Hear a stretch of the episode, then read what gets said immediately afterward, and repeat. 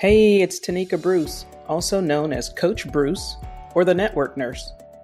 I'm a registered nurse, an author, a leader, a doctoral student, a wife, and a parent.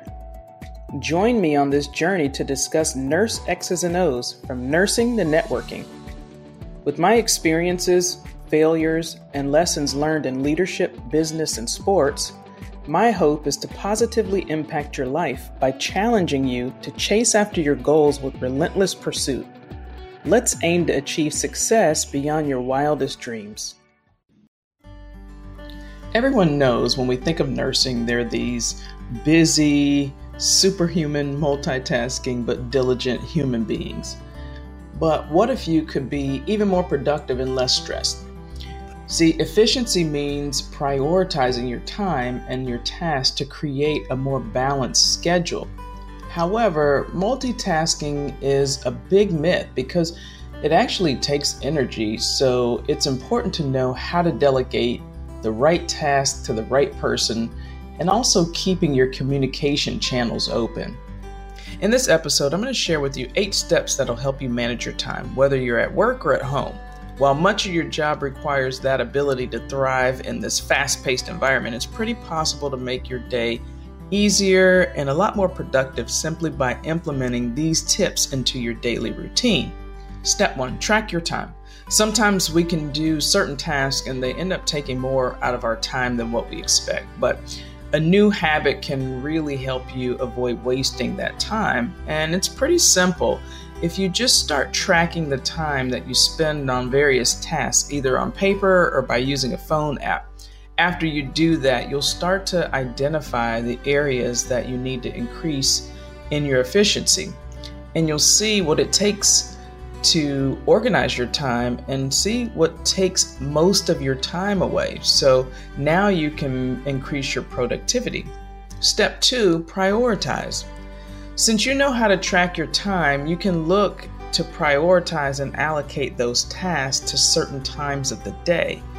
Or you can highlight those activities or tasks that have to be completed during the shift or during a specific time of day or a specific day.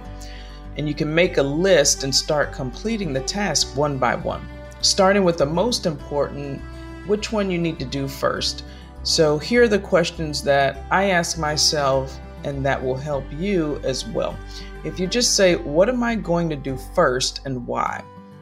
That is the most important thing for you to ask yourself, and then say, which is most important to do? Step 3, be organized. You can't manage your time well if you're working in chaos. It means if you need to feel in control of your space and help avoid hazards, you have to say, what do I need to do here? And just try to keep your work area comfortable. It's pretty easy. Just put your equipment away or whatever you're using, put it away after you use it because it'll save your time and energy. And if your working area is well organized, it saves you about 15% of the time that you use to spend on usually dealing with chaos. Step 4, avoid multitasking. I'm the biggest culprit of this. Usually what gets me back on track is to do this simple step, and that's to avoid multitasking. And this is a common thing, I get it. Nurses are used to multitasking, but it's something that you have to avoid.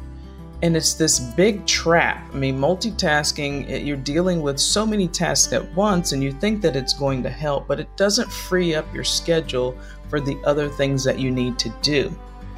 According to the American Psychological Association, we have this finite amount of energy each day, and multitasking can curb whatever productivity you're going to have by as much as 40%. So the new rule is one task at a time. So if you're doing paperwork, no phone calls till you're finished with that. You need to focus fully on one task at a time. After a while, you'll notice that you're more productive now and less tired at the end of the day. Step 5, delegate tasks. Sometimes you have to delegate your task in order to free up time to concentrate on whatever things you have to do that have higher priorities. However, you should never delegate tasks that require nursing judgment when you're on the job or parental judgment if you're at home with the kids. You should never delegate those things to unauthorized individuals. And if you have a team while you're working of healthcare workers or students, you can delegate tasks appropriate to skill level, but make sure you delegate the right task to the right person. Step 8, be easy on yourself. There'll always be something that you wanted to get done, but didn't have time to do, whether it's at work or during the shift, and it's fine. No need to be hard on yourself and then stress yourself out, because you're not a robot and you can't control everything. So just take it easy and implement the tips that we've talked about today, and you'll easily see that it really works. You'll become more productive. Give yourself some time, and don't forget that sometimes the empathy and support that you provide to the patient can be just as important if you extend that same empathy to yourself and that same grace to yourself. There'll always be work that's unfinished, but you are free to test different styles, different time management techniques. So choose the best way to deal with the tasks, and remember, encourage yourself each day, because you're fighting for or to improve someone's life somewhere. So you have to be proud of yourself. Remember, time management takes practice, so no rush. Just reflect on what worked well and what didn't. Try to find the answers, and now you can analyze and identify the areas that you need to improve in and how you can go about it. Hopefully you guys liked today's episode. My goal is to be of help to you in making even the slightest change in your life through this podcast. And if that happens, then that's achievement enough for me. And I'd love to hear your thoughts. Make sure you don't forget to subscribe to the podcast. That's very important. And also connect with me on my social media pages. And if you want to know more about me, please visit thenetworknurse.com. Now, there's always 3 things that you need to do in between now and the next episode. 1, don't forget to share it with your friends and family. 2, know when the next episode will be. And number 3, win your day.